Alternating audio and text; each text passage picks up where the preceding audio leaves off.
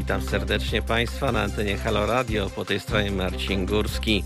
Dzisiaj będziemy rozmawiali o różnych ciekawych tematach z aktualnych wydarzeń krajowych i nie tylko. Także e, na początku będziemy omawiali kwestię weta, a potem omówimy kwestie dosyć kuriozalnych roszad, które mają miejsce w klubach parlamentarnych w Sejmie. A następnie przeskoczymy do kwestii bardziej finansowych. Możliwe, że omówimy także kwestie podatków, które nam przygotowali rządzący na 2021, a potem omówimy także kuriozalne pomysły e, państw, takich jak Holandia, która chce, tak według relacji dzisiejszych mediów, chce postawić Polskę przed Trybunałem Unii Europejskiej w związku z działaniami kwestii weta i z praworządności przede wszystkim i działań e, u nas na naszym podwórku krajowym. E, więc to wszystko mówimy z moimi gośćmi na spokojnie przez te dwie godziny, a także jeżeli coś ciekawego się wydarzy w międzyczasie, to czemu nie? Możemy też coś ciekawego dorzucić. Ja ze swojej strony chciałbym także Państwu przypomnieć o tym dosyć ważnym dla nas y, kwestii, ponieważ to już piąty tydzień, piąty tydzień nasz kampanijny e, samochód jeździ z informacją, z takim znakiem zapytania dosyć dużym, ile kosztuje nas Kościół, ponieważ jakby nie patrzeć, kosztuje nas 20 miliardów rocznie. A zwróćmy uwagę, że zadłużenie szpitali wynosi 14 miliardów złotych. Więc tak chciałbym Państwu też powiedzieć, że w tym momencie nasze auto znajduje się w Rzeszowie i tam będzie do 6 grudnia, a następnie będzie jechało dalej w kierunku Małopolski. To odwiedzi Kraków i Wadowice, gdzie będzie do 13 grudnia. Potem pojedzie na Śląsk do Katowic, gdzie będzie od 14 do 20 grudnia. Następnie nastąpi przerwa świąteczno-noworoczna i ciężarówka zacznie kurs od nowym roku 2021 od spędzenia tygodnia w Częstochowie, gdzie będzie do 10 stycznia 2021. Następnie będą Kielce i Radom. I w związku z tym także pragnę Państwu przypomnieć, że nasza zrzutka będzie trwać nieprzerwanie, żeby była jasność. Gdyż uważamy, że ten temat jest bardzo ważny i należy informować obywateli, ile w sumie kosztuje nas Kościół co roku.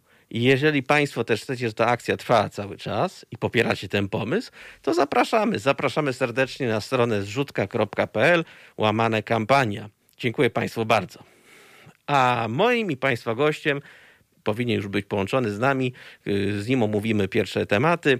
Jest profesor Tomasz Słomka z Uniwersytetu Warszawskiego z Wydziału Nauk Politycznych i Stosunków Międzynarodowych. Halo, halo, panie profesorze.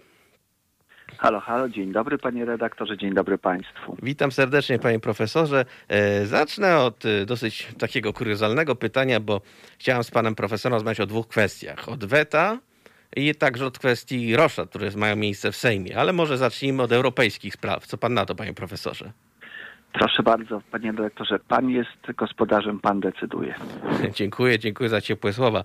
Więc jako gospodarz zaproponuję takie pytanie na początek. Właściwie na obecną chwilę, jaki jest stan tego weta? Jak to można określić? Tak, żeby rzucić naszym słuchaczom odrobinę światła na ten temat. Panie redaktorze, bardzo trudno jest rzucić, prawdę mówiąc, światło na tę skomplikowaną kwestię. Skomplikowaną z tego powodu, że y, tak naprawdę trwają y, konsultacje, trwają negocjacje y, co do losów rozporządzenia przygotowanego przez prezydencję niemiecką. Jednocześnie na stół zostały położone właśnie bardzo realne traktatowe, groź, traktatowe groźby dotyczące mm, weta i E, przedstawione przez dwa e, rządy węgierski i polski. No i jest jeszcze jeden czynnik, e, to jest czynnik tego zagadkowego pojawiania się podobno następnych rządów, które kibicują Węgrom i Polsce. Z tym, że... Podobno Portugalia też tam była. No właśnie, podobno. My nie znamy oficjalnych stanowisk rządów, wiemy tylko o spekulacjach. No, na przykład telewizja rządowa mówi, że E, poważny dziennik portugalski napisał, że już od lipca rząd portugalski skłaniał się ku stanowisku Polski i Węgier.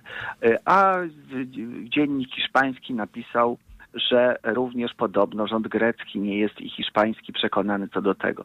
Także to wszystko się tak naprawdę na poszlakach opiera i y, nie wiadomo, czy mm, rzeczywiście y, rządy Polski i Węgier mają świadomość, że są w stanie zbudować y, realny sojusz, który ostatecznie przekona Niemcy, czy też, czy też czasem nie jest to jakaś Gra. forma nacisku. No tak jak było ze Słowenią, bo wydaje mi się, że wydźwięk listu, którego, który napisał kilka dni temu premier Słowenii, jest taki mianowicie, e, prosimy o refleksję, prosimy obie strony o zastanowienie się nad tym, jak dalej potoczą się te negocjacje, ponieważ od tego zależy los Unii Europejskiej.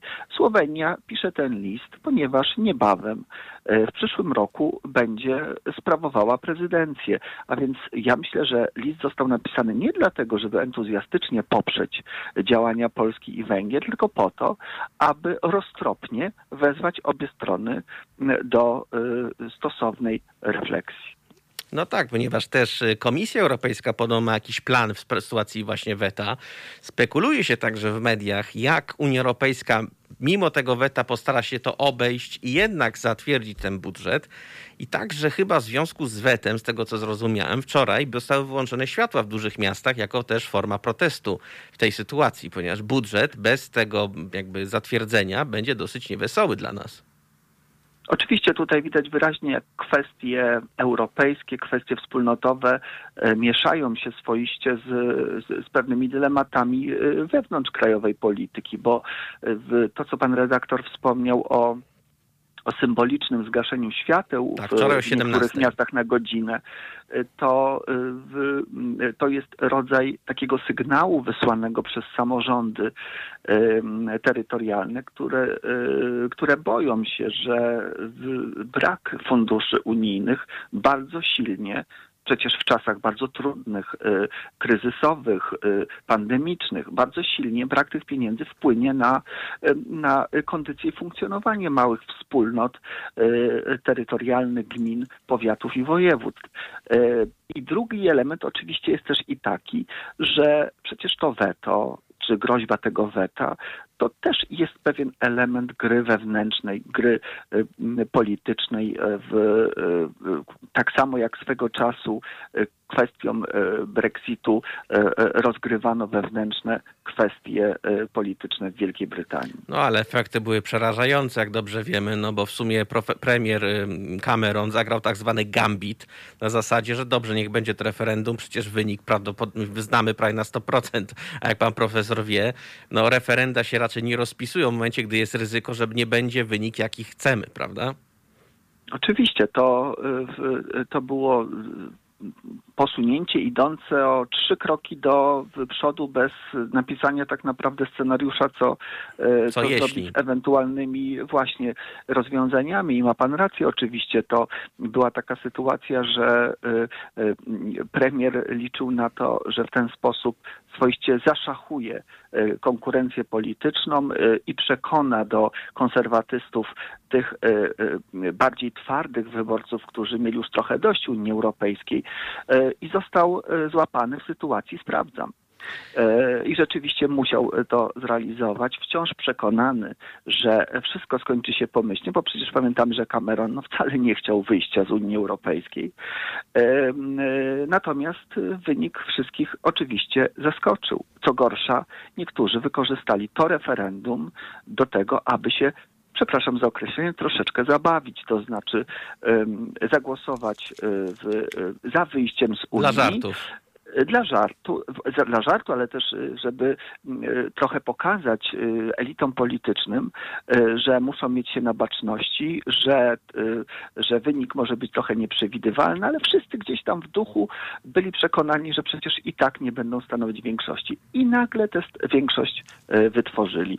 Także zabawy Unią Europejską za pomocą podwórka wewnętrznego, to trzeba powiedzieć wyraźnie rządowi polskiemu, to nie jest dobra kwestia i to może obrócić się przeciwko i rządowi i własnemu społeczeństwu. No to trochę jak zabawa z zapałkami w suchym lesie latem, prawda? No trochę tak. No bo niestety wystarczy jeden nieodpowiedni, zbyt odważny ruch i niestety mamy taki pożar, którego nawet najlepszy, najlepsze zastępy Straży Pożarnej nie zgaszą, ponieważ no cóż, no wiadomo, że te pieniądze nam są zwyczajnie potrzebne, w szczególności w tym trudnym okresie, a tutaj mam wrażenie, że właśnie Budapeszt i Warszawa grają trochę na tym, żeby pokazać, że mają też coś do powiedzenia. Niestety wychodzą na tym dosyć blado, a swoje niepowodzenie, czy wręcz, przepraszam za słowo, kompromitację, tłumaczą taką retoryką walki o niepodległość, porównując Europę, Unię Europejską do Związku Radzieckiego, co jest po prostu tak niedorzeczne, że aż głowa mała. Czy nie ma pan czasami wrażenia, panie profesorze, jak pan słyszy takiego rodzaju zagadnienia, taką retorykę wypowiedzi ekipy rządzącej, że to jest po prostu gra na swój typowy elektorat, ale chyba to jest taki trochę gra trochę na ślepo.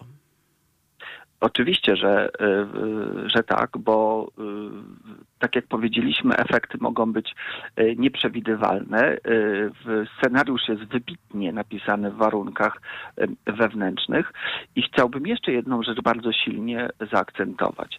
Proszę zwrócić uwagę, że tylko Polska i Węgry widzą trudność i, i problem tak naprawdę, bo, bo umówiliśmy się na początku, że my do końca nie wiemy, czy ta Portugalia, Grecja, Słowenia, etc., etc., to tak naprawdę e, chcą być potencjalnymi e, sojusznikami Polski i Węgier. A więc że tak naprawdę jedynie Polska i Węgry oponują przeciwko pewnym rozwiązaniom. Trochę działa tu zasada uderz w stół, a nożyce się odezwą. Wręcz e, rozpoczął się w pewnym momencie w mediach bliskich e, rządowi, ale też pada to często z ust polityków obozu władzy, określenie tak zwana praworządność. A więc ośmiesza się swoiście pewną wartość nadrzędną, fundamentalną, na której opiera się Unia Europejska, uważając, czy próbując przekonać opinię publiczną, że tak naprawdę to Bruksela wymyśliła sobie problem, który nie jest zdefiniowany i że to będzie coś, co po prostu będzie służyć jak młot na niepokorny rząd. Otóż chciałbym wyraźnie powiedzieć, że praworządność jest bardzo dokładnie zdefiniowanym zjawiskiem, bardzo dokładnie zdefiniowaną zasadą i doskonale wiadomo, o co chodzi Unii Europejskiej i jakie zastrzeżenia Unia Europejska e, posiada i że one są bardzo realne, bo o tym na przykład świadczy wystąpienie parlamentu Niderlandów skierowane do niderlandzkiego rządu, który ma wystąpić do TSUE przeciwko Polsce. Tak. A więc to nie są jakieś czczepogróżki, tylko to są bardzo realne podstawy, których można użyć w Trybunale e, Sprawiedliwości Unii Europejskiej. Więc opowieści i wyśmiewanie praworządności tak naprawdę jest ślepą e, uliczką i robią to rządy, które wyraźnie mają problem z praworządnością we własnych państwach, z, prze, z przestrzeganiem konstytucji, Mówię tu szczególnie o rządzie polskim, bo e, węgierski miał o tyle dobrą sytuację, że po 2010 roku miał e, większość konstytucyjną i mógł zmienić sobie po prostu konstytucję, Wszystko więc na konstytucję na swoje potrzeby, tak. E, mhm. Natomiast rząd polski uprawia od prawie sześciu lat tak zwane obchodzenie konstytucji i dziwi się potem, że są jakieś pretensje różnych ośrodków, w tym Unii Europejskiej, która ma wpisane w swoje traktaty y, gwarantowanie określonych y, wartości i, y, i zasad. A więc jest to naprawdę mało śmieszna sytuacja, a wręcz bardzo poważna, żywotna dla funkcjonowania Polski czy Węgier w Unii Europejskiej. No tak, bo jest takie dziwne wrażenie, panie profesorze, że chyba Orban i Kaczyński, no bo mówmy się, to są główni dowodzący w swoich państwach, yy, myśleli chyba, że mają całą resztę Unii na tak zwanej muszce, mogą być tak zwanym języczkiem uwagi, żeby móc przeforsować swoje pomysły i obalić kwestię jakby mechanizmu praworządności, bo to był argument Unii Europejskiej, że no praworządność, tak? I grając taką retoryką, że nikt nam nie będzie dyktował warunków, oni licząc, że coś ugrają, mogą się przy tym nieźle wyłożyć, a jednocześnie w Polsce jest wrażenie, że takim języczkiem uwagi jest Solidarna Polska, która gra na tak zwanych właśnie twardych negocjacjach, że jeżeli nie będzie weta, to oni wyjdą z rządu, takie są plotki przynajmniej. Następnie mhm, słyszymy, tak. jak na konferencji ministra sprawiedliwości mówi się, e, że nie trzeba, nie można być miękkiszonem, co jest w ogóle też kuriozalnym, za, z, z, z, takim językowym e, mechanizmem. No, powiedzmy szczerze, jest to język knajacki. No, delikatnie rzecz ujmując, naprawdę.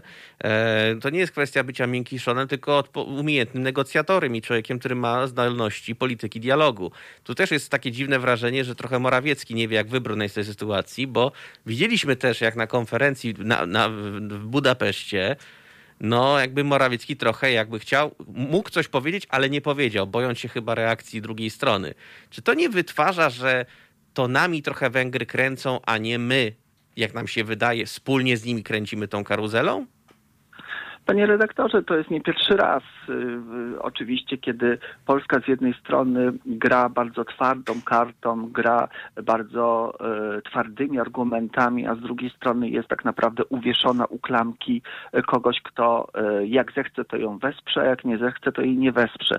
Ja zawsze powtarzam, patrząc na praktykę, no bardzo długą praktykę funkcjonowania Wiktora Orbana w polityce węgierskiej i międzynarodowej, to widzę przed sobą Y, takiego polityka, który ma wiele twarzy, wiele, wiele elementów w tej swojej tożsamości, to jest, to jest element autorytarny, to jest element antydemokratyczny, to jest element pragmatyczny.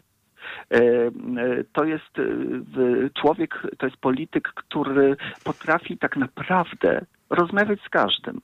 Y, dwa przykłady podam, które świadczą o tym, y, że Viktor Orban jest bardziej pragmatycznym i bardziej zdroworozsądkowym graczem niż y, politycy Zjednoczonej Prawicy w Polsce. Po pierwsze, Fidesz Viktora Orbana, jego partia pozostaje strukturze Europejskiej Partii Ludowej. Tak. Gdyby rzeczywiście, gdyby rzeczywiście było to dążenie do budowania y, odrębnej, y, suwerennościowej polityki razem z Prawem i Sprawiedliwością, to dlaczego te dwa ugrupowania nie znalazłyby się w odrębnej frakcji, tak jak to przecież zrobiło Prawo i Sprawiedliwość? Nie, bo Viktor Orban doskonale wie, że pozostając w mainstreamie y, Unii Europejskiej ma więcej możliwości oddziaływania. Po drugie, Viktor Orban, jeżeli chce, to on dogada się z Unią Europejską, ale jest w stanie również dobrze dogadać się z Rosją. I jeżeli potrzeba, to z Rosji przypłyną pieniądze albo przypłyną y, przypłynie pomoc inwestycyjna e, za mm, e, niewielkie pieniądze w stosunku do e, innych partnerów, którzy mogą coś od Rosji otrzymać, po to oczywiście, żeby osłabić Unię Europejską. Rosja bardzo jest zadowolona z tego typu propozycji i dlatego twierdzę, że Viktor Orban jest sprytnym, mądrym i nieprzewidywalnym partnerem dla rządu polskiego, który dość naiwnie rozgrywa politykę zagraniczną, poczynając od Węgier, Unii Europejskiej, a na Stanach Zjednoczonych y, y, kończąc. Jest to rodzaj pewnej polityki zagranicznej, polityki wstydu, w której nie wiadomo, w którym miejscu Polska się zatrzyma i jak tak naprawdę będą realizowane będzie realizowana polska racja stanu. I jeszcze jedno, jeżeli pan redaktor pozwoli. Oczywiście, jak najbardziej. Kwestia, to jest kwestia grania pojęciem suwerenności. To o. już się w naszej rozmowie y, pojawiło. Uwielbiam, Chciałbym, ten, uwielbiam ten temat. No właśnie, chciałbym tutaj jedno małe światło y, y, rzucić, bo w, jest to kolejne obok praworządności, e, kolejne pojęcie mm, rozgrywane przez e, obóz władzy niezgodnie e, z tym, co w rzeczywistości występuje. Otóż nigdy Unia Europejska nie była podmiotem, który miałby komukolwiek zabierać suwerenność. Ja słyszałem również, pan też to przywołał przed chwilą, że jest y, y, często porównywanie mm, Unii Europejskiej do nowego Związku Radzieckiego.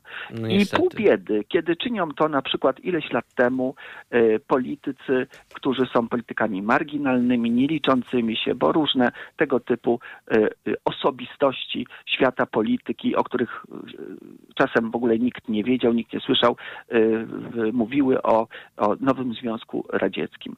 Natomiast jeżeli na przykład ten argument pada z ust ministra edukacji i nauki, No osoby niezwykle ważnej w strukturze władzy.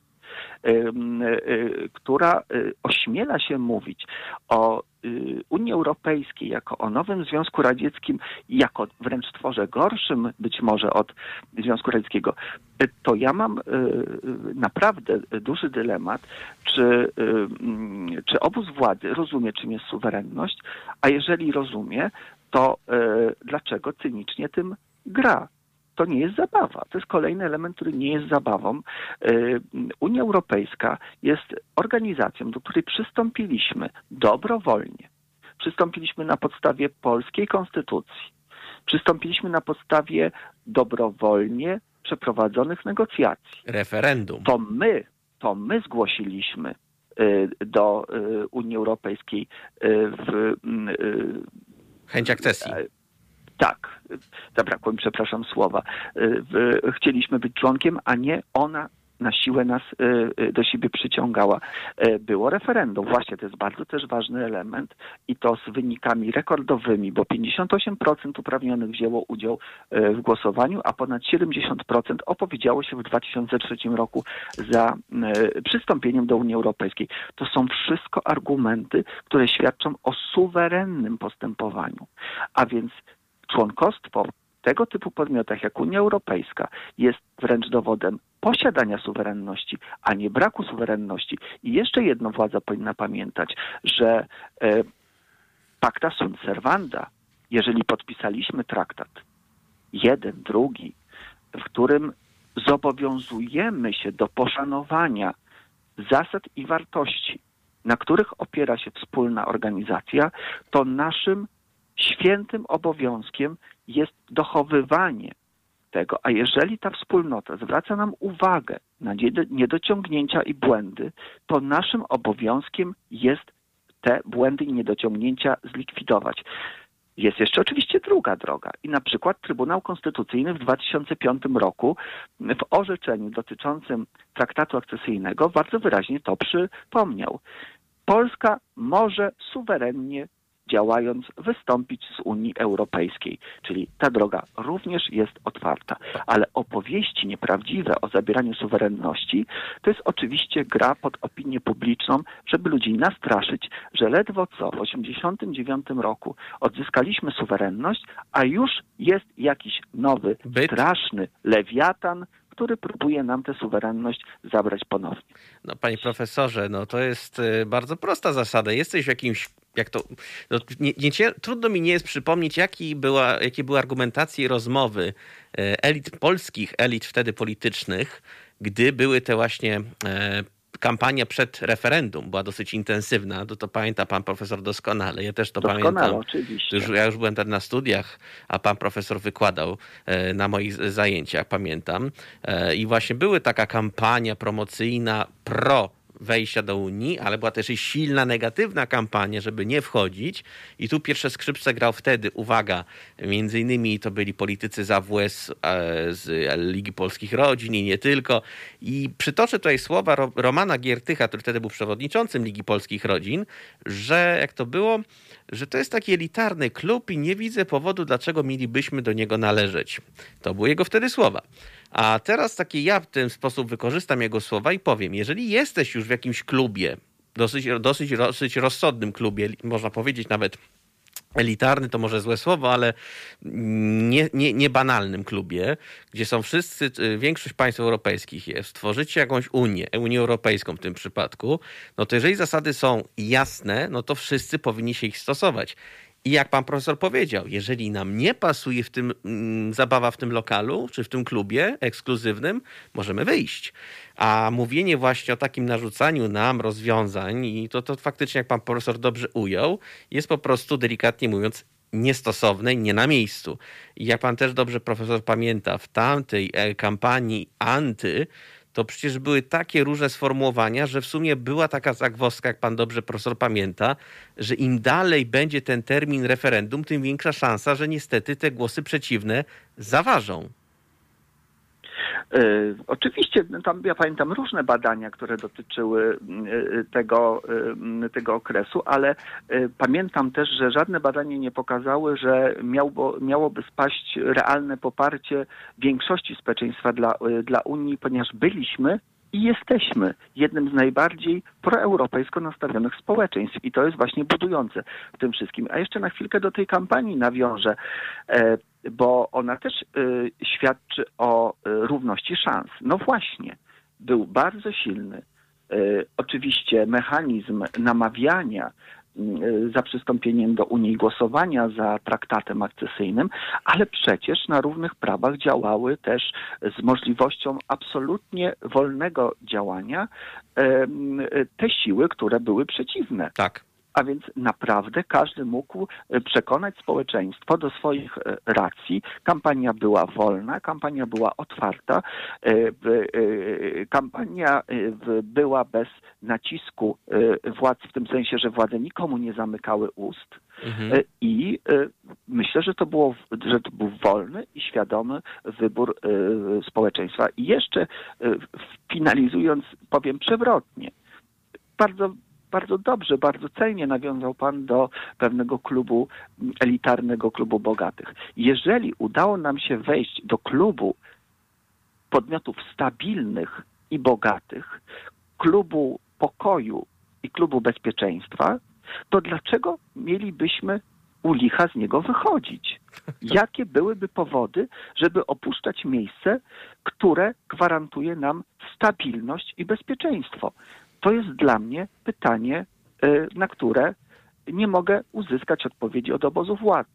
Znaczy myślę, że oni sami do końca jakby to powiedzieć, oni jakby próbują zagrać, bo to jest, to jest klub parlamentarny, e, władza, przepraszam, władza, która działa stricte na emocjach. Y, metoda działania elektoratu jest taka, żeby działać na ich nastrojach. E, wiadomo, że są różne statystyki, różnego rodzaju badania e, ustalające, dzięki czemu dana partia wygrywa, na czym, na czym działa, ale prawda jest taka, że koniec końców wygrywa ugrupowanie, które najlepiej wyczuje emocje i nastroje społeczne, prawda? I myślę, że właśnie chcąc działać na tych nastrojach jakiejś krzywdy narodowej i dumy narodowej, może niestety nas delikatnie mówiąc wyrzucić za burtę przez przypadek, chcąc ugrać swoje. No tak, tylko że prawdę mówiąc, gdybyśmy y, przypatrzyli się dokładnie w naszym, no już długim w sumie latom funkcjonowania, bo przecież od 2004 roku w Unii Europejskiej, to się Polsce żadna większa krzywda nie stała. Y, powiem wręcz przeciwnie, że Polska przeżywa niespotykany w historii rozwój. Y, to fakt. I w to są fakty, które mówią same za siebie i żadne ideologiczne podejście do Unii Europejskiej moim zdaniem nie jest w stanie tego zmienić. Dokładnie tak, panie profesorze, i miejmy nadzieję, że może to jakoś się ta cała sytuacja rozwinie, ale w tym pozytywnym słowa znaczeniu, że może będzie jakaś dobra konkluzja, że jednak się strony porozumieją, ale co będzie, to ciężko jest stwierdzić, bo to jest trochę wróżenie z fusów. Ja mam tylko nadzieję, że pomimo retoryki telewizyjno-medialnej naszych rządzących, gdzieś tam z tyłu głowy jednak jest jakiś minimum zdrowego rozsądku, chociaż tutaj mam przeczucie, że są jakieś rozgrywki wewnątrzpartyjne, ale to tylko tak, y, wewnątrz ugrupowania rządzącego. Dobrze, panie profesorze, dziękuję za poświęcony czas. My się jeszcze z panem profesorem spotkamy po przerwie. Będziemy omawiać te kwestie tych różnych roszad, które mają miejsce teraz w Sejmie. Pytanie co, gdzie, do kogo, co pójdzie. mam nadzieję, że pan profesor też nam rzuci trochę tego światła, bo w sumie tych roszad, tych zmian y, w klubach przez te wszystkie lata parlamentu polskiego było mnóstwo i zawsze to były różnego ciekawe, rodzaju ciekawe transfery. E, I za chwilę zaproszę pana profesora, ale zrobimy sobie małą przerwę muzyczną.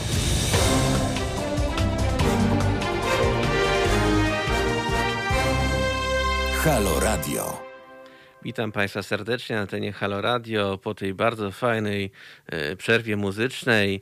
Bardzo zawsze się miło ich słucha, e, tych chłopaków. To jest zawsze dobra, dobra, dobra frajda mieć ich właśnie tam pod uchem. Czasami, gdy są takie właśnie już e, popołudnia, ciemne, trochę już takie chłodne nawet, więc taka muzyka zawsze sprawia dużo radochy, trochę ciepła dodaje.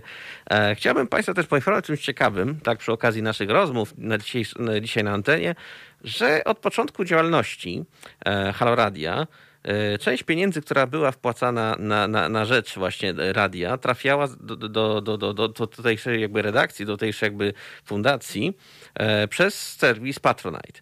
I przez ten cały czas właśnie otrzymywali, jakby redakcja otrzymywała jasne, sygnały, że prowizje, które serwis pobiera, są dosyć wysokie. Więc w związku z tym Halo Radio doszło do takiego wniosku i porozumiała się z rzutką, żeby właśnie zmienić właśnie przejście, zrobić z Patronite'a na zrzutkę. I właśnie jest też fajna sprawa, że biorąc pod uwagę, uwzględniając, jakby państwo uwzględniając zawartość w swoich portfeli i dalszą chęć pomagania nas finansowo, y, zrzutka.pl postanowiła, uwaga, uruchomić bardzo specjalny dla nas cykliczną zrzutkę bez jakichkolwiek prowizji dla siebie, co jest w ogóle dla nas i dla państwa dobrą wiadomością.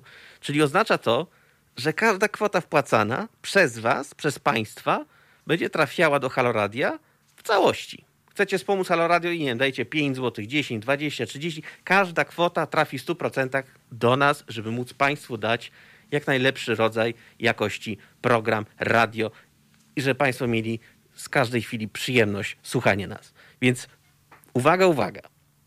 www.zrzutka.pl łamane Halo Radio. Prosimy o stałe wspieranie nas. Nasze działalności, wszak prawdziwe dziennikarstwo nie polega na schlebianiu ani władzy, ani opozycji. To wy jesteście dla nas najważniejsi. Właśnie państwo. Więc jeszcze raz www.zrzutka.pl łamane slash, jak to woli to nazwać, Halo Radio. Dziękujemy. A moim i Państwa gościem cały czas na antenie jest profesor Tomasz Słomka z Uniwersytetu Warszawskiego, którym mam przyjemność, miałem rozmawiać o kwestii weta Polski i Węgier w kwestii budżetu Unii Europejskiej. I teraz przejdziemy trochę z Brukseli, gdzie też się dosyć dużo fajnych rzeczy działo, w szczególności wczoraj. Przejdziemy na polskie podwórko, bo byliśmy świadkami w ostatnich dniach do wielu spekulacji, dyskusji, co się dzieje, kto gdzie przechodzi. No bo ostatnio była sytuacja związana z odejściem z klubu y, tak zwanej Koalicji Polskiej, grupy parlamentarzystów z Kukiz 15 i są takimi trochę teraz wolnymi elektronami, ale są ciągle dyskusje, co, gdzie by się stało, gdzie mogliby przejść, bo, bo PiS powiedział jasno, welcome to, otwarte drzwi, nie ma problemu, zapraszamy. A Cookies ostatnio oświadczył, że to byłaby całkowita bzdura. I byłem właśnie ciekaw, co na ten temat odpowiedział nasz gość. Halo, halo, panie profesorze?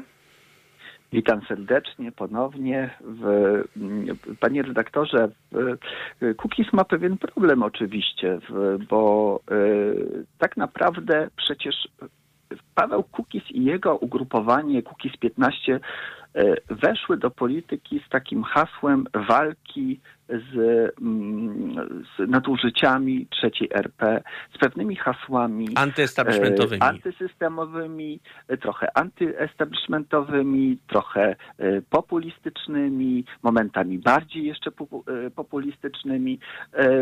I nagle zderzyły się z pewną pragmatyką działania sceny politycznej. Po pierwsze, nie dostały tak, y, y, ugrupowanie nie dostało takiego poparcia, które pozwoliłoby mu na e, e, rolę e, samodzielnego gracza. Mówię o tamtej kadencji, bo za chwilkę o, o obecnej. Paweł Kukiz zastrzegał się, że nie będzie wchodził w żadną koalicję rządową, tak czy inaczej, ale widać było wyraźnie, że oczekiwał, że jakimś elementem poważnych rozgrywek politycznych się y, stanie. No, no niestety wyszło jak y, wyszło. dla tego ugrupowania wyszło jak wyszło. W obecnej kadencji wyszło jeszcze gorzej, bo trzeba było wejść w koalicję wyborczą, e, w, doskonale zdając sobie z tego sprawę, że samodzielnie ugrupowanie e, Kukizowskie nie ma szans na przekroczenie progu wyborczego, a największe marzenie Pawła Kukiza, przynajmniej wydaje się, że to było największe marzenie, e, czyli wprowadzenie jednomandatowych okręgów wyborczych w, się nie zrealizowało. W wyborach do Sejmu ich po prostu nie ma. Może zresztą i dobrze dla niego, że nie ma, ponieważ wszelkie badania pokazywały, Raczej że... by nie dały mu. że raczej może jeden, dwa mandaty, ale to może wszystko, co byłby w stanie zdobyć. A więc koalicja i teraz jak, jaki wybór koalicjanta? Tu byłem, nie ukrywam, zaskoczony, ponieważ koalicja polska została zawiązana wokół aliansu Kukiza i Polskiego Stronnictwa Ludowego. Pan tak. pozwoli, że już zostawię na razie w spokoju te inne mniejsze podmioty, które do tej koalicji polskiej przystąpiły. A więc ten alians opierał się na E, e, ugrupowaniu najbardziej zakorzenionym w systemie politycznym III Rzeczpospolitej, najbardziej obrotowym, najbardziej relevantnym, e, czyli Polskim Stronnictwie Ludowym. To jest ugrupowanie, które szczyciło się, czy chwaliło się tym, że jest w stanie wchodzić w koalicję z każdym i rzeczywiście było najczęściej występującym w koalicji rządowej ugrupowaniem, a z drugiej strony tej koalicji pojawiło się ugrupowanie, które, dla którego coś, co reprezentowało wcześniej Polskie Stronnictwo Ludowe, było czymś najbardziej obrzydliwym w polityce, czymś najbardziej nie do przyjęcia. A więc to już świadczyło o tym, że Kukiz 15, no, można powiedzieć, nie ma konceptu, co zrobić i E, idzie do tego podmiotu, który chce go przyjąć e, e, tak naprawdę. Okazało się, że w ramach koalicji polskiej istnieją naprawdę daleko idące rozbieżności w, w przypadku PSL-u i Kukiza 15. Nawet Są ogromne. różne wizje polityki zagranicznej, e, dotyczące chociażby właśnie o tym, co, o czym rozmawialiśmy przed e, przerwą, czyli o Unii Europejskiej, o budżecie, o wecie. E, I z drugiej strony istnieją też bardzo duże różnice gdzieś na polu polityki wewnętrznej, od konstytucji poczynając, bo dla mnie symbolicznym jest, że kiedy PSL y, zaczęło mówić, że chciałoby złożyć projekt zmiany konstytucji, y, y, w ramach którego do ustawy zasadniczej zostałoby wprowadzone członkostwo Polski w NATO i w Unii Europejskiej, to Kukiz 15 po prostu twardo się temu przeciw, przeciwstawił. Ale też to były inne pola, pola gospodarcze, pola relacji z Mm, chociażby z obozem władzy i tak dalej, i tak dalej. To się po prostu nie mogło inaczej skończyć i rzeczywiście być może e, decyzja Rady Naczelnej PSL-u dziwić nie może. Ale tak to długo trwało, to tak zwane małżeństwo z rozsądku, chociaż myślę, że po czasie czołowi działacze i czołowa jakby góra PSL-u, prawda, czyli Polskiego Stronnictwa Ludowego, może się dzisiaj w sumie zastanawiać, że w sumie w gruncie rzeczy nie był im ten cały kłały cookies potrzebny, ponieważ PSL sam w sobie zrobił bardzo dobry wynik. Y, PSL wyborach w 2019 roku po raz pierwszy od 1993 roku prowadził posła z okręgu warszawskiego, co, którym y, jest y, syn pana profesora Bartoszewskiego, pan Teofil Bartoszewski, Wiesław Teofil Bartoszewski.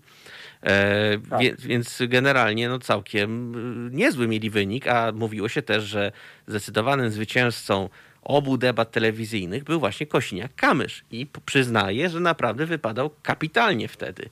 I w sumie można dojść do takiego wniosku, że w sumie, a po co nam ten cookies był, prawda? E, zresztą teraz w mediach, jak patrzyłem dzisiaj i wczoraj, e, czołowe, czołowi działacze PSL-u, politycy PSL, tym pan Sawicki, Kośniak-Kamysz, no mówią dosyć jasno, że ta współpraca z Cookiesem 15 była dosyć trudna, ciężka i nieprzyjemna i w sumie jest im trochę lżej na sercu, że już nie mają, nie są w jednym jakby klubie. Ta koalicja polska się zakończyła, ale z tego co widzę są też tarcia w samym Kukizie, bo jedna, jedyna posłanka Kukiz 15, pani Ścigaj, powiedziała dosyć jasno, że ona nie będzie w żadnym klubie Zjednoczonej Prawicy i woli już zostać jako niezależna posłanka. Pytanie, co dalej? Czy oni mogą, w sumie mogą tworzyć tylko koło w tym momencie? Tak jest. Trzy albo cztery nawet elementy tutaj się w pytaniu pana redaktora pojawiły. Wiem, przepraszam. Pierwsza kwestia, nie, nie, bardzo dobrze, bo to wszystko składa się naprawdę na e, kompletne mm, e, spojrzenie na, na obecną sytuację obydwu ugrupowań. Po pierwsze, jeśli chodzi o wybory, to powiedziałbym bardzo mocno, może to przede wszystkim nawet nie PSL jako PSL, ale y, prezes Kosiniak-Kamysz zrobił dobrą robotę, bo e, jeżeli y, spojrzeć na aktywność w mm, prezesa Kosiniaka-Kamysza, na jego morderczą pracę w, w kampaniach wyborczych i w kampanii prezydenckiej, w kampanii parlamentarnej, na jego naprawdę bojowe, ale w takim dobrym znaczeniu nastawienie w, w tym sensie, że uczestniczył w debatach. Był y, stale otwarty i gotowy na różne wyzwania polityczne w ramach kampanii. To naprawdę świadczy o determinacji i o sile przywództwa. I efekt jest taki, że ja bym y, konfirmował to, co pan redaktor powiedział o, y, o roli Kukiza w tej kampanii. Być może Polskie Stronnictwo Ludowe w ogóle nie potrzebowało mm, Kukiza 15, żeby, mm, żeby wejść do, y, do Sejmu, że tych przecież posłów Kukiza było zaledwie kilku i oni prawdopodobnie wiosny by nie uczynili. No raczej nie. No byli, w, zasilili klub. Rzeczywiście to w pewnych rozgrywkach parlamentarnych ma jakieś znaczenie, bo mówiąc już, przepraszam, bardzo prosto, lepiej mieć większy klub niż mniejszy w różnych sytuacjach. Ale w, jeśli no, chodzi o wybory... Boli. Y, tak, jeśli chodzi o wybory, to przede wszystkim jest to wygrana PSL-u i jeszcze na jedną kolejną rzecz bym zwrócił uwagę. E, wygrana PSL-u y, mm, naprawdę w trudnych warunkach, ponieważ w, na skutek działań i rosnących wpływów Prawa i Sprawiedliwości tak naprawdę PSL osiągnęło najgorszy wynik na wsi od wielu, wielu tak. lat, od wielu, wielu elekcji. To zarówno w wyborach parlamentarnych, jak i w wyborach wyborach prezydenckich. To był cios. Natomiast hegemonem zdecydowanym y, wśród wyborców wiejskich stało się Prawo i Sprawiedliwość. I nawet w tej sytuacji PSL zdołało E, przekonując przede wszystkim, przesuwając się, można powiedzieć, ku strukturom powiatowym, mhm. E, e, nie tyle odzyskać, co po prostu zagwarantować sobie wciąż pewne wpływy i, i zadawać, i zadać po raz kolejny kłam, że PSL progu wyborczego nie przekroczy, bo to jest odwieczna pieśń polskich wyborów, że to jest ostatnia kadencja PSL-u, a PSL wciąż w tym parlamencie oczywiście się mm, y, y, znajduje. Y, no i teraz następny element, co z Kukizem, no bo to był finał tego, tego pytania. Jest w niezwykle trudnej sytuacji. Ja widzę tutaj kilka scenariuszy. Po pierwsze, taki jeden z moich ulubionych scenariuszy, no ulubionych nie dlatego, że nie wiem, jakąś teorię specjalną stworzyłem, ale po prostu wynika to z pewnej obserwacji sceny partyjnej, y, y, kolejnych elekcji. Cookies bardzo możliwe, że wpisze się w scenariusz y, ugrupowania, które ja nazywam supernową. Coś, Ciekawe. co pojawia się w konstelacji partyjnej, mocno rozbłyska, e, jest atrakcyjne, zyskuje poparcie w określonych wyborach, wchodzi w pewną lukę, tak jak e, ruch Palikota, jak Nowoczesna, jak Liga Polskich Rodzin, jak Samoobrona. E, I nagle po jednym sezonie, to znaczy po kadencji, góra dwóch znika. No tak, tak. Po prostu przestaje być atrakcyjne, e, ponieważ wyobrażenia o roli tego ugrupowania, o jego wpływie, o jego znaczeniu były wyolbrzymione. A w rezultacie okazuje się, że ugrupowanie to tak naprawdę niewiele ma do y, zaoferowania. Otóż ja bardzo twardo mówię i mówić będę, że Kukiz przyszedł do polskiej polityki bez konkretnego programu, poza pewnymi hasłami, poza pewnymi gorącymi kawałka, ciepłymi mówi, kawałkami. Tak, cechami mentalnymi mhm. w polityce ym, i funkcjonował y, bez y, programu i, i, zejdzie z tej sceny bez programu, bo y, zdradził nawet to, o czym mówił na samym początku, o nowej koncepcji wyborów, o okręgach jednomandatowych, o swoistym odpartyjnieniu. Y, y, y, państwa przewrotnie by to nie, nie zabrzmiało, bo Paweł Kukiz i nawet i w tym okazał się niekonsekwentny, bo zapowiedział stworzenie własnej partii politycznej, a przecież z partiami miał walczyć i miał tworzyć nową jakość na scenie politycznej. A więc ten scenariusz wydaje mi się bardzo, bardzo realny. Drugi scenariusz to jest oczywiście wejście w alians E, z jakimiś innymi ugrupowaniami i przetrwanie, ale trzeba się zastanowić właściwie do kogo pasuje Kukiz 15, z kim mógłby na trwale, ale nie jako przedmiot rozgrywek, jako coś, co roztapia się w strukturze innego ugrupowania, tylko jako podmiot tych relacji. No, to już ktoś, jest kto, coś, co realnie wpływa, no właśnie, gdzie mógłby się, mówiąc bardzo brzydko, potocznie podczepić. Prawo i Sprawiedliwość, Zjednoczona Prawica to jest prosta droga do bycia przystawką no. i do zniknięcia, a więc scenariusz supernowy znów się pojawia. Z PSL-em drogi się właśnie rozeszły. Kukiz i Lewica no to są dwa światy, które nie przystają do siebie w żadnym wypadku. Koalicja Obywatelska e, być może, ale pamiętamy, że Kukiz kiedyś miał e, relacje z Platformą Obywatelską i ich drogi się rozeszły. Może ugrupowanie Hołowni ale o, e, kiedy popatrzymy na o pewne Hołownię chciałem spytać zaraz. Hołowni, a wizję e, Kukiza, to może niekoniecznie ci dwaj liderzy e, mają wspólną wizję społeczeństwa, państwa, gospodarki. I prawdę mówiąc, Kukiz w tym momencie staje się osamotnionym graczem na scenie politycznej.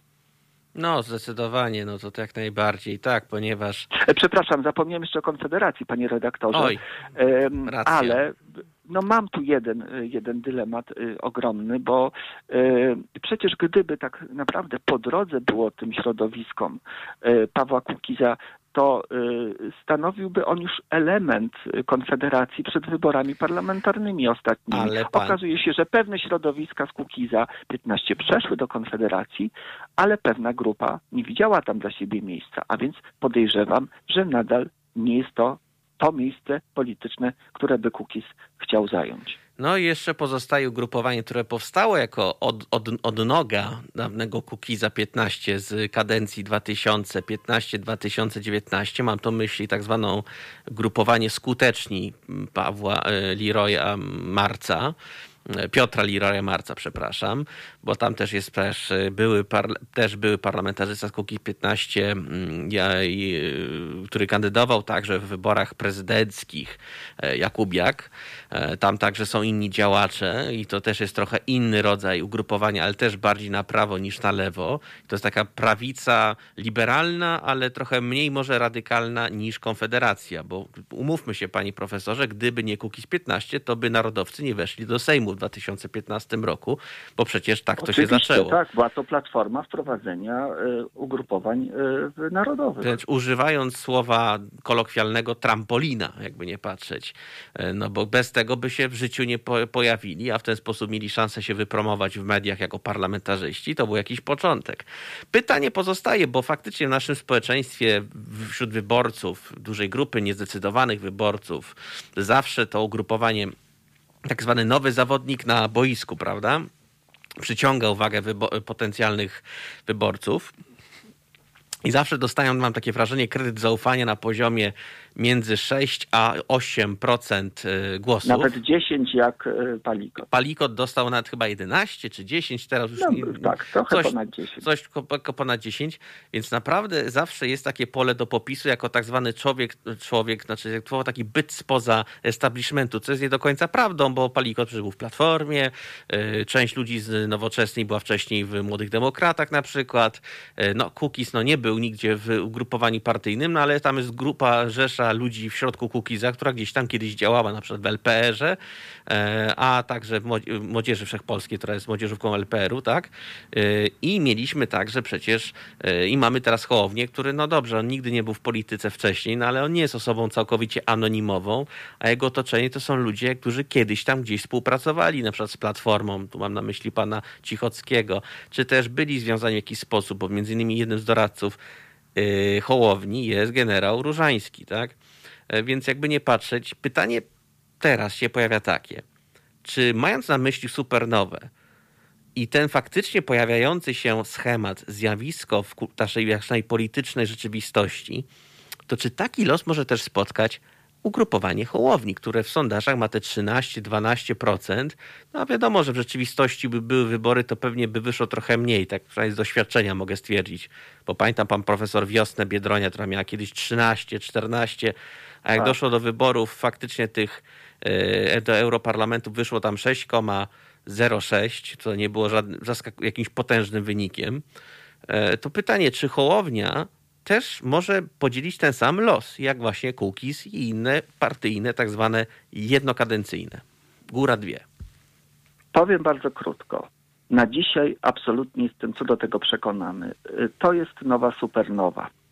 E, e, przede wszystkim bazuje na tym, że na, na, na kilku tak, tak naprawdę elementach. Pierwszy to jest taki, że nie wiem do końca, E, jaki jest program e, ugrupowania e, Hołowni, w czym ten program ma być przełomowy, co on ma wypełnić w stosunku do tego, co mamy obecnie na scenie politycznej, w jaki sposób ma naprawić stosunki polityczne i w jaki sposób zaspokoić aspiracje wyborców. Stawiam, no może, może przykrą dla tego ugrupowania tezę, może trochę nawet niesprawiedliwą w oczach e, działaczy, ale uważam, że to jest ugrupowanie, które e, ogrzewa się w wizerunku swojego przywódcy jako pewnego nowego zjawiska na scenie politycznej, ale tak naprawdę nic konkretnego wyborcom nie zaprezentowało, nie przedstawiło. A nade wszystko e, nie przedstawiło, w czym jest inne, w czym jest lepsze, w, w stosunku do Platformy Obywatelskiej, Koalicji Obywatelskiej i Zjednoczonej e, Prawicy.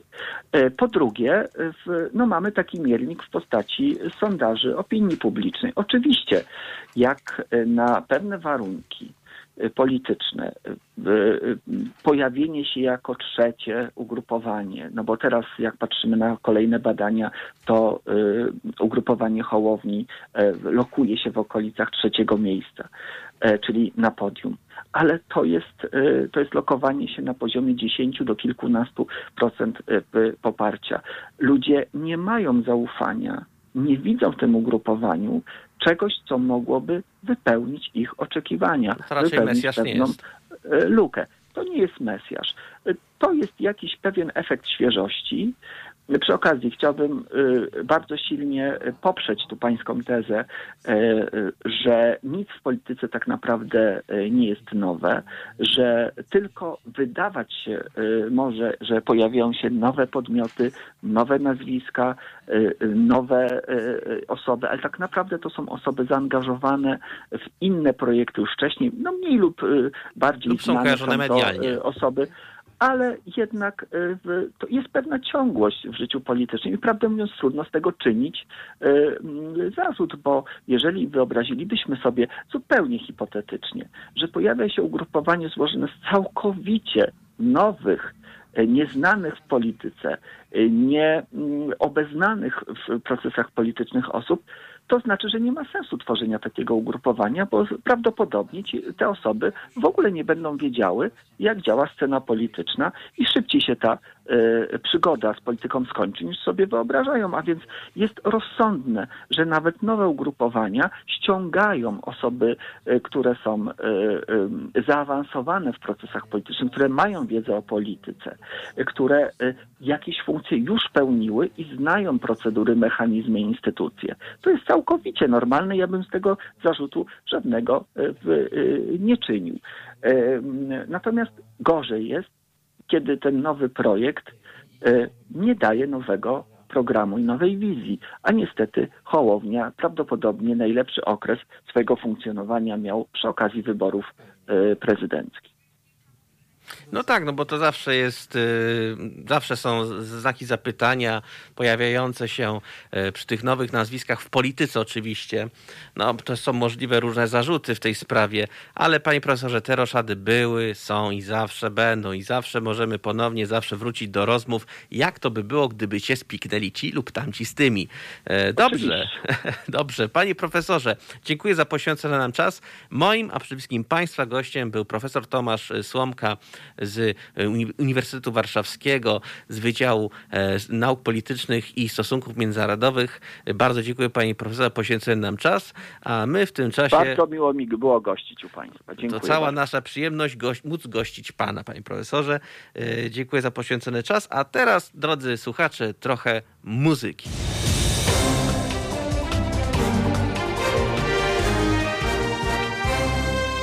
Halo Radio.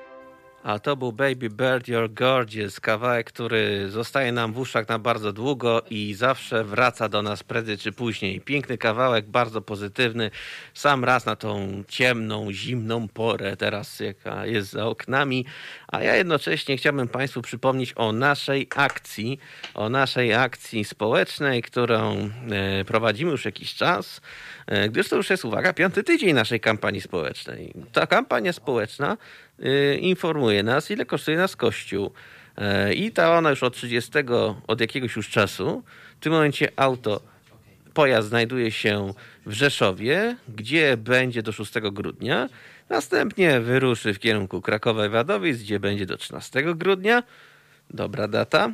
Następnie pojedzie do Katowic, gdzie będzie do 20 grudnia, a potem będzie przerwa świąteczno-noworoczna i nasza ciężarówka brum brum ruszy kolejny raz w trasę i zacznie ten nowy rok od nowej lokalizacji, czyli od Częstochowy. Jak już to, jak już zaczynać rok, to na pełnej, e, na pełnej jeździe, a potem będą Kielce i Radom. I przypominam, nasza rzutka będzie trwać nieprzerwanie. Uważamy, że to auto z takim właśnie napisem musi odwiedzić nie tylko duże miasta, ale także setki mniejszych ośrodków w całej Polsce. Jeżeli Państwo się z tym zgadzają i chcą Państwo, nasi słuchacze, żeby dalej to trwało, to liczymy na Waszą pomoc oczywiście. I zapraszam Państwa w związku z tym na stronę www.zrzutka.pl łamane kampania. A teraz wrócimy do naszych ciekawych tematów, o których rozmawialiśmy przed przerwą z profesorem Słomką. Moim i Państwa gościem jest pani profesor Marta Witkowska z Uniwersytetu Warszawskiego. Halo, halo, pani profesor, słyszy mnie pani? Słyszę i bardzo dziękuję za przywitanie. Witam pana redaktora, witam państwa. Dobry wieczór. To czysta przyjemność panią ponownie rozmawiać. Mieliśmy ostatnio przyjemność rozmawiać właśnie o podobnym temacie, bo temat jest bardzo ważny i bardzo istotny dla nas wszystkich, dla, dla Polski dla naszych wszystkich strategii i możliwości, a także naszych słuchaczy, no bo jakby nie patrzeć, to też obywatele Rzeczpospolitej Polskiej i ewentualne weto i dalszego reperkusje nam się wszystkim odbiją na kieszeni. Więc pani profesor, tak w sumie z panem profesorem omówiliśmy te wszystkie różnego rodzaju kulisy wewnątrzpartyjne i wewnątrz y, stosunki między Polską a Unią. A ja bym chciał, żeby pani ze swojego profesjonalnego mm, rzutu oka mogła powiedzieć, co właściwie w tym momencie się dzieje na, na linii Unia Europejska, Polska i Węgry. E, jeszcze raz dobry wieczór Państwu. E, Pragnę nawiązać do poprzedniej mojej wypowiedzi, a z tych Państwa, którzy wtedy e, nie pamiętają, a przypomnieć, że jestem członkiem grupy Team Europe. Jest w tej chwili nas prawie 70 osób. E, tak, grupa się rozszerza. Są to osoby, które się zajmują właśnie taką E, informowaniem obywateli o tym, e, czym jest Unia Europejska, czym się zajmuje, właśnie wyjaśnianiem takich trudnych kwestii. E, nazywamy tą sieć ekspertami Komisji Europejskiej, ponieważ właśnie przy Komisji Europejskiej się gromadzimy. I my jako grupa Team Europe wystosowaliśmy dwa bardzo ważne listy. Jeden list do obywateli właśnie, żeby powiedzieć, co dla nas znaczy, dla nas obywateli, bo ja też jestem obywatelem i dlatego jest to dla mnie bardzo ważna sprawa, co oznacza dla mnie weto e, polskie wobec tego budżetu unijnego i list do premiera. E, Więc ja bardziej e, zwrócę uwagę w tym momencie na te kwestie, które, na które zwracaliśmy uwagę w tym liście do obywateli. Z chęcią Przede wszystkim, a przede wszystkim zwracaliśmy uwagę, bo e, jak słyszę wiadomości, e, informacje i e, dyskusje polityków w telewizji, e, na które zapraszane są właśnie osoby aktywne w polityce e, i, i to, co było e, w Pana rozmowie z Panem Profesorem Słomką, właśnie to, co politycy o tym, o czym politycy rozmawiają, to tylko rozmawiają o dużych pieniądzach i o tym, jakie duże grupy społeczne ewentualnie zyskają bądź, bądź stracą. Czyli mówi się na przykład o tym, że tam w, w, tym, w tych wieloletnich ramach finansowych jest fundusz odbudowy, że to są a, wielkie miliardy i że Polska straci, albo że to są bardzo duże pieniądze dla rolników, bo bardzo duży budżet jest zawsze na rolnictwo. To jest około 50% budżetu unijnego idzie na rolnictwo, więc wiadomo, że i też dla polskiego budżetu też bardzo dużo dla rolników. A ja dzisiaj chciałabym zwrócić uwagę na te kwestie, które właśnie nie są a, tak mocno wypunktowane, a, ponieważ są to drobniejsze grupy społeczne, ale w szerszej perspektywie, w dłuższej, w dalekosiężnej perspektywie myślę, że bardziej nas dotkną. Jeśli myślimy na przykład o edukacji, No, to przede wszystkim brak Prawda? E, Jak zawsze się mówi, jak wychowamy sobie młode pokolenie, taką będziemy mieli przyszłość. Zawsze od edukacji zależy przyszłość państwa. E, I teraz, jak widzieć brak dofinansowania e, w edukacji? Zarówno tej w tych szkołach podstawowych, ponadpodstawowych, dlatego że chwilowo widzimy, że bardzo jest niedofinansowana i ten zastrzyk finansowy bardzo by pomógł na, na zakup oprogramowania, na zakup tak samo wsparcia e, technologicznego i, i, i komputerów i wszystkiego innego. Już nie mówię o ławkach, które byłyby e, we właściwych proporcjach do na wzrostu młodzieży e, albo w ogóle remont budynków, prawda? Więc to jest edukacja. Ale nie tylko chodzi o edukację i sposób, ale tak samo warsztaty e, i ciągłe e, wspieranie i dokształcanie kadry, która edukuje tą młodzież. E, zwłaszcza teraz e, w tym momencie, jak tu już mamy drugi raz tą pandemię, to bardzo widać, prawie każdy z nas spotkał się w rodzinie, e, gdzie jest e, młoda osoba, która uczy się, i widać, czy nauczyciele radzą sobie, czy mieli szkolenia, bo to chodzi o to, żeby umieć w tej nowej rzeczywistości poradzić sobie i uczyć i uczyć e, naszą e, nową, nowe pokolenia, bo to niestety wymaga ciągłego dokształcania się, na, tak jak lekarze się ciągle dokształcają, tak i nasi edukatorzy. To nie chodzi o to, żeby być już tylko osobą, która puszcza monolog i pokazuje, jak wygląda wiedza, tylko musi wspierać i być mentorem dla, naszych, dla naszej młodzieży, żeby e, pokazywać młodzieży, jak interpretować tą wiedzę, którą wszędzie można teraz znaleźć. To tak w skrócie, edukacja wiadomo, że bardzo dużo stracimy, nawet jeśli to będzie niewielki zastrzyk finansowy, to jest to bardzo szerokie e, pole, w którym e, mocno dostaniemy.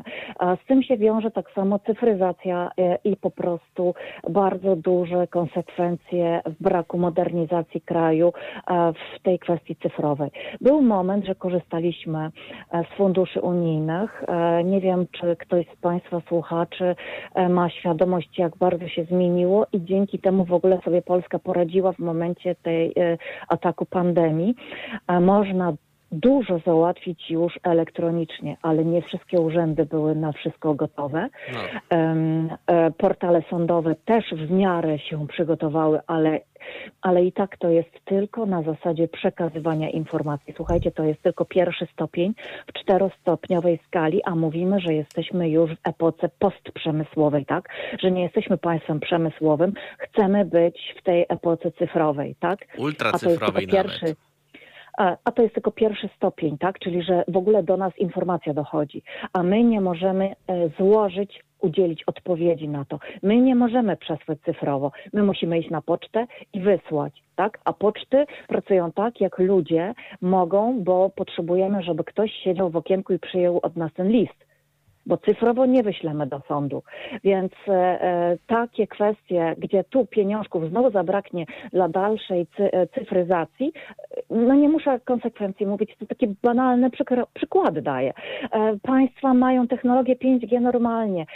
Nie wiem, akurat miałam takie szczęście, syn marzył, udało mi się raz, wyjechałam w zeszłym roku w zimę i przyjechaliśmy przez parę państw, Niemcy, Austria, Szwajcaria, tunele, bo to są państwa górzyste. Widoki alpejskie, piękna sprawa, wiem. Ale ale wie pan do czego piję? Chcę powiedzieć, że w tych tunelach, przez które jechaliśmy przez pół godziny, mieliśmy normalnie LTE. Tam jest technologia 5G. Wie pan do czego piję? O, U tak. nas nie ma telefonu nawet w restauracji, jak wejdziemy głębiej. Dobrze? A już nie powiem, gdzie nie ma jeszcze zasięgu telefonicznego. E, więc e, przechodzę do kolejnego Strach problemu. wejść do windy czasami, pani profesor. E, inny problem, zmiany klimatyczne. My się e, swego czasu bardzo emocjonowaliśmy tym, że zostało kiedyś zawetowana kwestia zwykłej żarówki. Kojarzy pan ten Oj, moment? Oj tak, pamiętam. No dobra, super, ale teraz było wetowanie, czy stawiamy na węgiel, czy nie. O Stawiamy nie, to na kolejny węgiel. facepalm y, się pojawi, prawda? Nie, to nie jest fake. Mamy w, Olszty, w e, Ostrołęce mamy budowaną przecież e, e, węglową elektrociepłownię. Tak, od lat. E, ale ona teraz dopiero w ostatnich dwóch latach naprawdę ruszyła ta budowa węglowej. I to jest totalny problem i to nie jest fake news, bo w tej Ostrołęce jest problem, co, co z tą elektrownią, bo oni jej nie chcą. A druga rzecz, że to jest totalnie wbrew wszystkim celom i ludzie nie chcą węglowej elektrowni. I w związku z tym nie będzie pieniążków na po prostu rozwój dekarbonizacyjny Polski. E, I będą dalej problemy, e, no bo jak nie będzie pieniążków na jakieś mądrzejsze rozwiązania, co zrobić e, z zagospodarowaniem, z przejściem górników i, i przekwalifikowaniem ich do innych sektorów, co w innych państwach bez problemu się zna, e, wymyślono, tak, no, no to my dalej będziemy płacili to naszymi zatrudnymi e, płucami, naszymi chorobami, a pieniążków na polepszenie medycyny nie mamy. A uwaga, e, tak idzie tak, okres, już jest okres smogowy. E, jest okres smogowy, e, nie będzie pieniążków w związku z tym na wszystko inne. Ja sobie panele założyłam w zeszłym grudniu i do dziś jeszcze nie dostałam zwrotu pieniążków e, z tego planu refundacji. 5 tysięcy refundacji, tak. A miało być 3 miesiące, ewentualnie 6 miesięcy. A od grudnia do dziś to chyba ani nie 3, ani nie 6 miesięcy, tylko już rok minął. E, to tak a propos e, cyfryzacji, zmian klimatycznych i, i, tak, i tego ciągle, ciągle sposobu na... wytwarzania energii. Pani profesor, to mi się przypomina teraz anegdota, że tak, odkładamy węgiel, oczywiście, jasne, a w tym samym czasie w porcie w Gdańsku, już dobrze pamiętam, pojawia się cargo z Kolumbii z kilkadziesięcioma kilogramami, tonami koksu. W sensie nie Węglu, koksu, tylko tak, węgla. Koksu. E, nie, dobrze pan powiedział. To był bardzo zanieczyszczony węgiel, bo e, jeszcze gdybyśmy Syf mieli wysokiej syfami. jakości a gdybyśmy mieli wysokiej jakości, to jest ok. Ale jak my sprowadzamy ten tani, e, tańszy od tego, który my sami wy, wy, wydobywamy, on jest strasznie zanieczyszczony i my potem to sobie wdychamy. E, dobrze, to może coś innego, opieka zdrowotna. Oczywiście, e, jak pan wie, no ten słynny Fundusz Odbudowy właśnie jest na tą gigantyczną tarczę pomocową tak. E, dla służby zdrowia. No tu to chyba już politycy nawet wkroczyli w ten temat i, i, i debata się toczy, że to jest po prostu nawet y, powiedziałabym, zacytowałabym marszałka Senatu, tego nawet nie wypada komentować, co się wydarzyło, e, że pan prezydent e, podpisuje ustawę, e, która daje dofinansowanie na zwiększenie pensji i wynagrodzenia, a za chwilę podpisuje ustawę, która im zabiera, to odbiera. Albo dzwoni i telefonem, jednym telefonem załatwia otwarcie wyciągów. No właśnie o tym chciałem wspomnieć, że to nie, ale nie, stoki muszą być. Oczywiście. Y, y, tam, y, co tam lekarze siódme poty wypacają w tych kombinezonach, ciuchach. Nie, bez sensu, ale nie, na, na, ale, nie zabieraj mi nart. O nie, co to, to nie. No, był taki moment, że ja też jak to czytałem, to po prostu pani profesora sam łapałem za głowę, że to jest po prostu jakiś kiepski żart chwilami. No ale dobra, bądźmy poważni na serio. E, więc dlatego mówię, ja naprawdę jestem fanką sportu, fanką e, i jeżdżę i Szwajcaria w tym roku też ma otwarte stoki. W Szwajcarii jeździłam na nartach, ale wyraźnie e, po pierwsze i sama nie wychodzę z domu, e, unikam od marca chyba w ogóle, mimo że nawet sklepy były kiedyś otwarte, nawet się nie zorientowałam. Przepadło mi wiele e, różnych kwestii typu, że mogłam oddać rzeczy, bo były w końcu otwarte sklepy, mogłam skorzystać. Nie wychodziłam, robię zakupy przez internet, przerzuciłam się i ta cyfryzacja by się przydała, bo mhm. nie wszyscy właśnie mogą sobie pozwolić na to, że przestawili się na tą cyfryzację.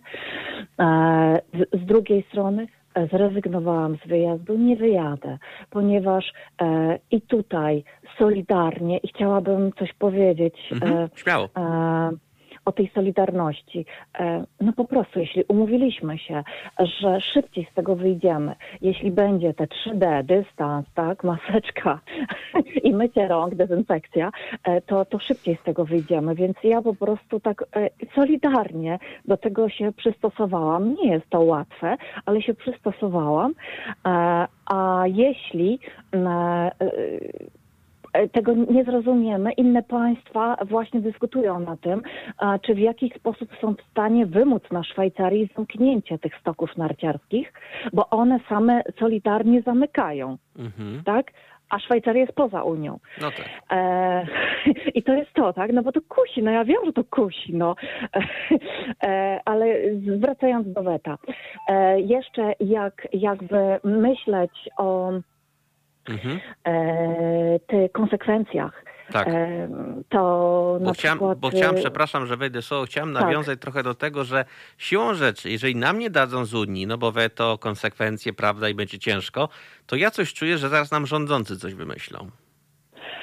E Y, nie mają za bardzo z czego kroić. To jest pierwsza rzecz. Ale chciałam bardziej powiedzieć mhm. też o tym, co w gronie naszych, bo my jako Team Europe się spotykamy i z tego powodu, że y, no jednak każdy z nas zajmuje się innym obszarem. Na przykład mamy na, w grupie Team Europe e, byłego dyrektora generalnego DG właśnie rolnictwo, tak, polityki mhm. rolnej, Jerzy Plewa, e, czy, czy tak jak już poprzednio wspominałam, byłego pana e, negocjatora e, Jana Truszczyńskiego i tak po kolei profesor, inne, jeszcze profesor Grela. Tak, i profesor Barcz, i po prostu mamy różne dyscypliny, tak, różne obszary. I jak robimy taką burzę mózgów, to jest nam łatwiej, uzupełniamy się. To chciałam powiedzieć, um, co ciekawego w tym gronie, jaka konkluzja wypadła. Mianowicie, że to weto e, spowodowało dwie ważne rzeczy, które do tej pory e, jednak jakoś Umykały. się utrzymywały. Po pierwsze, Unia Europejska jakoś nas tolerowała, e, czyli miała zaciśnięte zęby mimo wszystko i tego nam nie wypunktowywała i E, nazywano to geopolitycznym milczeniem. Brzmi interesująco. Geopolityczne milczenie, bo ponieważ geopolitycznie Polska była ważna, tak jak rozszerzenie o Hiszpanię i Portugalię było z przyczyn politycznych, jednak to duże rozszerzenie też było z przyczyn politycznych i dużo płacą za to rozszerzenie. Nie, nie możemy zaprzeczyć temu. W związku z tym to było geopolityczne milczenie. Spróbujmy, wytrzymajmy. Polacy zrobią porządek jednak to, y, u siebie, to opanują się coś jednak. Spróbujmy, no nie możemy się wtrącać. No tak? i w końcu doszło do pewnego przekroczenia. E, i skończyła, nie, nie do przekroczenia, bo zostanie to źle e, zrozumiane przez słuchaczy. Skończyła się cierpliwość. E, skończyła się cierpliwość i skończyła się faza geopolitycznego milczenia. Mhm. Dla, na, na takiej zasadzie musimy po prostu mówić, co my widzimy. Musimy to nazywać tak? Po prostu. I nawiążę tu jeszcze raz, praworządność dla tych z Państwa, którzy wcześniej nas nie słuchali, praworządność generalnie w debacie w Polsce jest bardzo wąsko definiowana, wyłącznie z rządami prawa, ewentualnie brak praworządności jest traktowany jako despotyzm, autorytaryzm, że to jest brak praworządności, brak rządów prawa e, i e, pokazuje się, że brak praworządności, no to właśnie zobaczcie, że to będzie bardzo ostra um, um, interwencja e, e, rządzących wobec e, społeczeństwa. Ja jeszcze raz podkreślę, warunkowość ze strony Unii dotycząca wydawania pieniędzy i kontrolowania wydawania tych pieniędzy, bo tak naprawdę kontrolowania wydawania tych pieniędzy i warunkowość E, e, nazywana e, tym mechanizmem kontroli praworządności, oznacza, że ta praworządność to przede wszystkim, czy jest wolność, mhm. wolność mediów, wolność E, e, czyli wolność zgromadzeń, wolność słowa, wolność myśli, wolność wypowiedzi, wolność po prostu, wolność szeroko rozumiana, przestrzeganie praw, praw człowieka, praw obywateli, praw wszystkich zapisanych w Konstytucji, tak? Mhm. E, I, i, i szeroko tego rozumiane. No i kolejna rzecz, czy na przykład mamy e, przestrzegane wszelkie prawa, jak e, szeroki dostęp do wymiaru sprawiedliwości, a e, właściwy czas tego wymiaru sprawiedliwości, a nie przedłużające się postępowania przed sądami, że mamy jawność tego procesu, e, że, e, że jest dostęp do sądów, e, że cały wymiar sprawiedliwości, rzeczywiście ta trzecia władza jest niezależna, tak jak powinno to być w systemie demokratycznym. Praworządność jest w tym momencie szeroko rozumiana, tak? Także chociażby w ten sposób, czy jest też dobrze system demokratyczny chroniony przed korupcją. No tak, zdecydowanie. Nie można czegoś.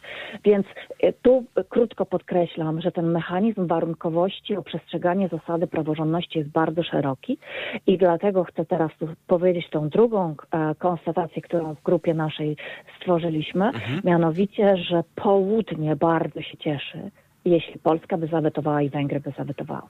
Dlaczego? No jeśli wetujemy, że nie chcemy, nie ma problemu, a wszyscy to komentują, że w związku z tym na pewno państwa się w jakiś sposób um, porozumieją. E, poprzednio w naszej rozmowie wspominałam panu, jak e, był problem z porozumieniem się co do mechanizmu ochrony finansowania i nazywa się to prokuraturą europejską. Zostało to e, podjęte w postaci ściślejszej współpracy i jest mhm. Ściślejsza współpraca bez Polski i dlatego wszyscy wiedzą, że e, takie mechanizmy funkcjonują i tylko dla tych osób, które tego nie rozumieją, że e, mechanizm ściślejszej współpracy jest możliwy, to dlatego e, tego nie czują, jak, jak bardzo prosto bez Polski zrobić. Nazywają to na przykład bypass, tak jak mamy operację, jak serce nie działa sprawnie, robi się bypassowanie i można uratować komuś życie, tak? tak. Zrobi się bypass i po prostu bez Polski i bez Węgier e, będzie decyzja o uruchomieniu tego wielkiego budżetu, tych wielkich pieniążków. W związku z tym nie trzeba będzie dać Polsce, nie trzeba będzie Ale dać ktoś Węgrom. inny dostanie. I dlatego się cieszą ci inni. No, y, jakby nie patrzeć, te kraje południa, Grecja, Włochy, Hiszpania, Portugalia, no to mają dosyć trudną sytuację. Przecież PKB podobno włoskie jest na poziomie jak w 98 roku. Ich wejście euro trochę zdewastowało, ale to wynikało bardziej ze złych decyzji wewnętrznych we Włoszech przynajmniej, to mogę powiedzieć. Ale podobne numery i jakby takie akcje też zdarzały się w Grecji, że to prowadzenie tego euro zostało wprowadzone w taki sposób, że niestety doszło do gigantycznej inflacji nagłej i duża część przedsiębiorstw po prostu nie wytrzymała tego. No a potem doszedł 2008 rok i wiemy, jak się to potoczyło dalej, pani kryzys totalny, który już było ciężko, a to jeszcze dodatkowy cios z buta był.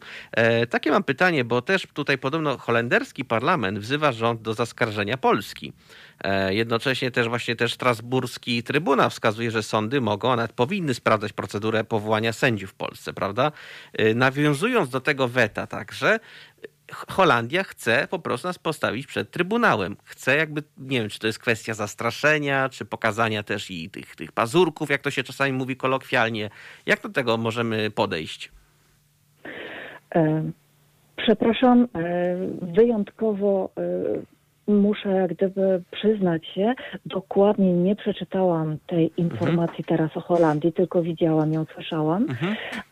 Zajmowałam się akurat czymś innym. Natomiast muszę powiedzieć, mnie się wydaje, że to jest kwestia taka, że my nie wykonaliśmy wcześniejszego wyroku Trybunału tak. Sprawiedliwości Unii Europejskiej. Też. I to jest, i to jest kwestia tego, że e, e, chyba rząd holenderski do tego ma problem, ponieważ e, w e, procedurze Unii Europejskiej jest w ten sposób, że e, dane państwo, gdy nie stosuje prawa Unii Europejskiej, e, może najpierw jest procedura administracyjna, czyli Komisją Europejską są negocjacje. Mhm. Często możecie Państwo słuchacze, teraz do Państwa mówię, słyszeć to. Na przykład było tak z e, obwodnicą Augustowa, tak. e, z, z, różnymi naszymi takimi obszarami, o które my, obywatele, walczyliśmy. E, często to było tak, że nawet w wyniku e, doniesień e, polskich organizacji pozarządowych Komisja Europejska uruchamiała te skargi przeciwko Polsce. I to jest taka procedura administracyjna. Komisja mhm. nie może się dogadać z państwem. Państwo nadal e, źle postępuje, dokonuje e, tych e, wykroczeń e, i wtedy dopiero e, składa e, skargę przeciwko danemu państwu do Trybunału. Jeśli nie nie ma nadal zmiany postawy ze strony państwa członkowskiego, to Trybunał Sprawiedliwości podejmuje wyrok. No tak. W wyroku mówi, że państwo ma przestać dokonywać takiego postępowania i nic więcej nie może zrobić. To jest tylko wyrok na papierze. No jakby nie patrzeć tak. O, e, to, co zawsze studentom tłumaczę, bo to jest trudne do zrozumienia.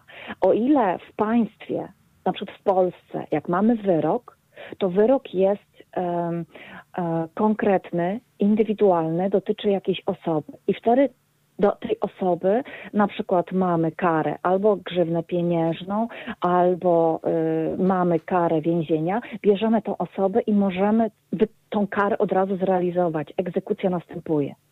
Tu w Unii Europejskiej nie da się dokonać egzekucji tej kary. Mhm. Bo, e, jedynie jeśli jest e, e, orzeczona albo kara grzywny, albo właśnie ta kara e, pieniężna.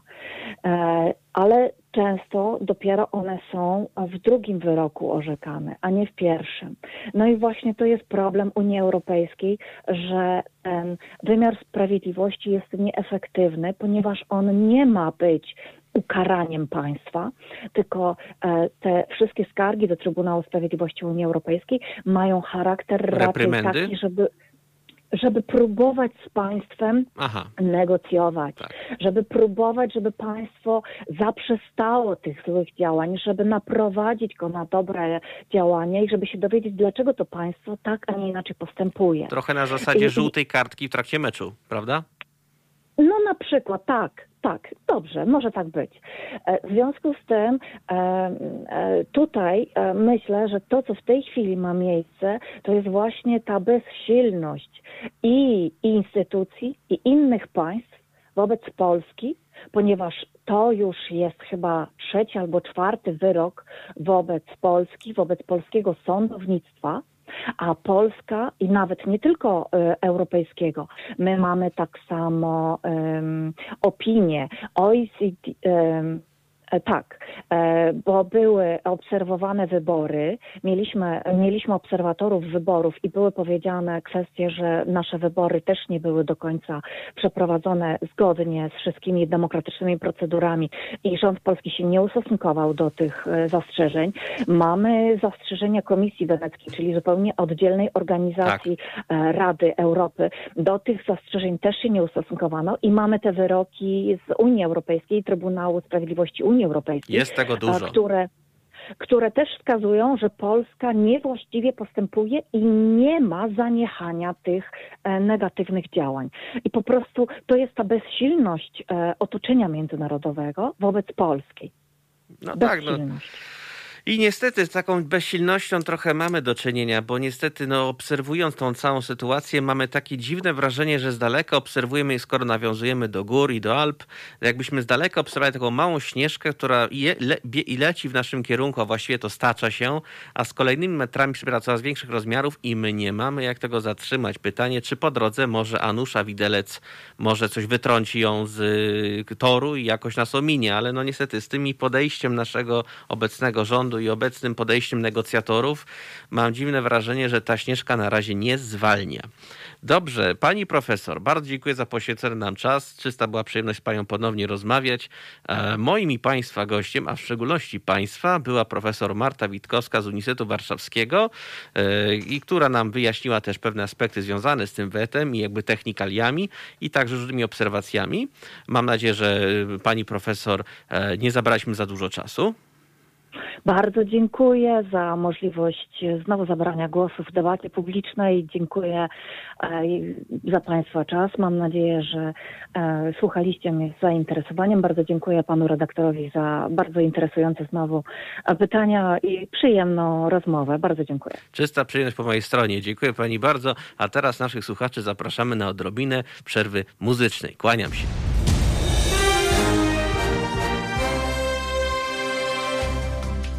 Halo Radio. Pierwsze medium obywatelskie.